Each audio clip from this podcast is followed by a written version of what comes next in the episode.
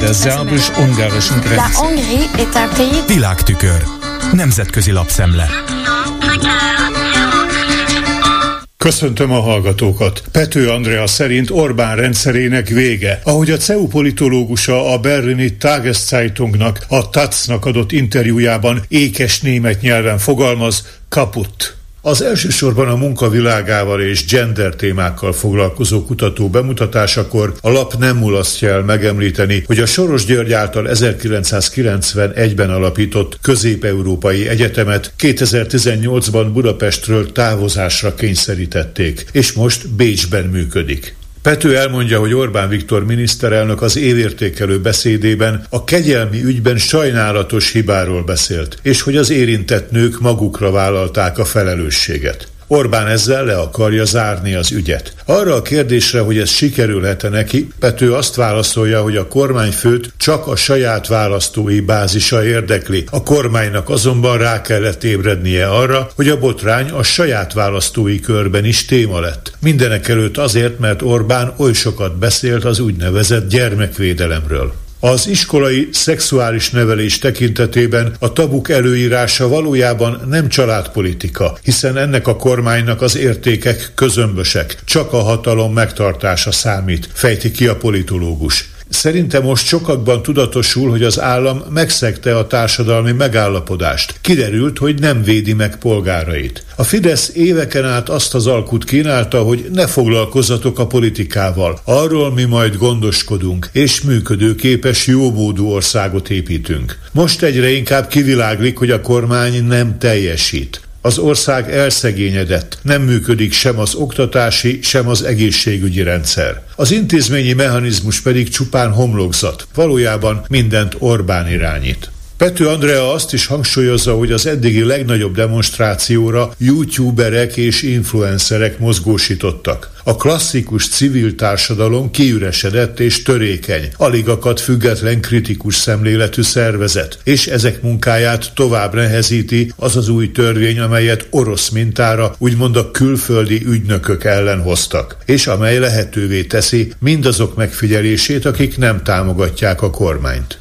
A berlini lap riportere rákérdez a júniusi európai parlamenti és önkormányzati választások kilátásaira is. Pető szerint helyi települési szinten az emberek nagyon fáradtak, és látják, hogy azokat, akik ellent mondtak a rendszernek, pénzügyileg és erkölcsileg kivégezték.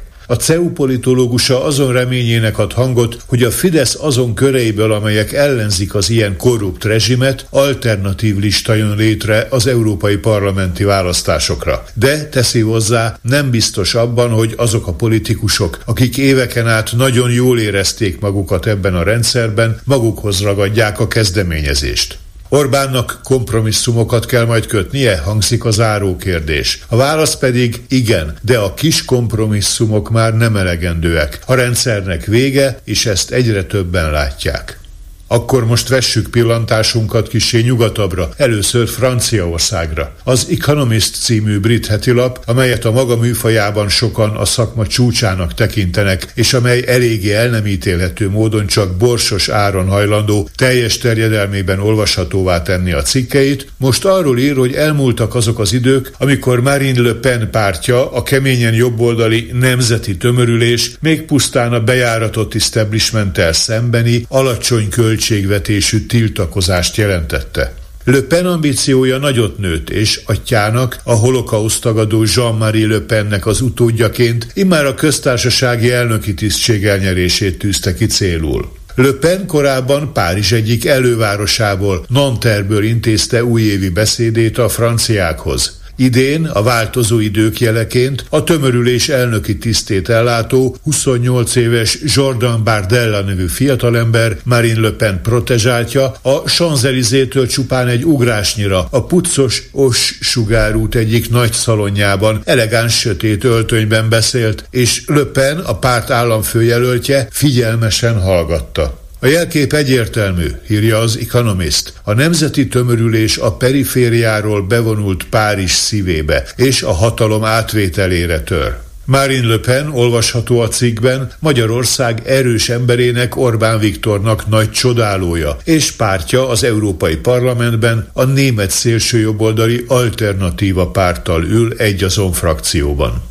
Végezetül látogassunk el a kontinentális Európa azon országába, amelynél nyugatabbra már semmiképpen nem tudunk menni, Portugáliába, ahol két héttel a parlamenti választások előtt szintén gyűlnek a viharfelhők, vészesen erősödik a szélsőjobb, mert számos korrupciós botrány segíti az André Ventura 41 éves volt futballkommentátor által vezetett Sega nevű párt híveinek táborát. A szó portugálul azt jelenti, hogy elég. A londoni Guardian felidézi, hogy a Sega a 2019-es választásokon még csak 1,3%-ot szerzett. 2022-re 7,3%-osra nőtt a népszerűsége, most pedig 19%-nál tart. A közvéleménykutatások élén ugyan a jobb közép, illetve a bal közép áll. Portugál sajátosság, hogy szociáldemokratának nevezik a jobb középet, és szocialistának a bal középet, de a szélső jobb a maga csak nem 20%-ával akár királycsináló is lehet.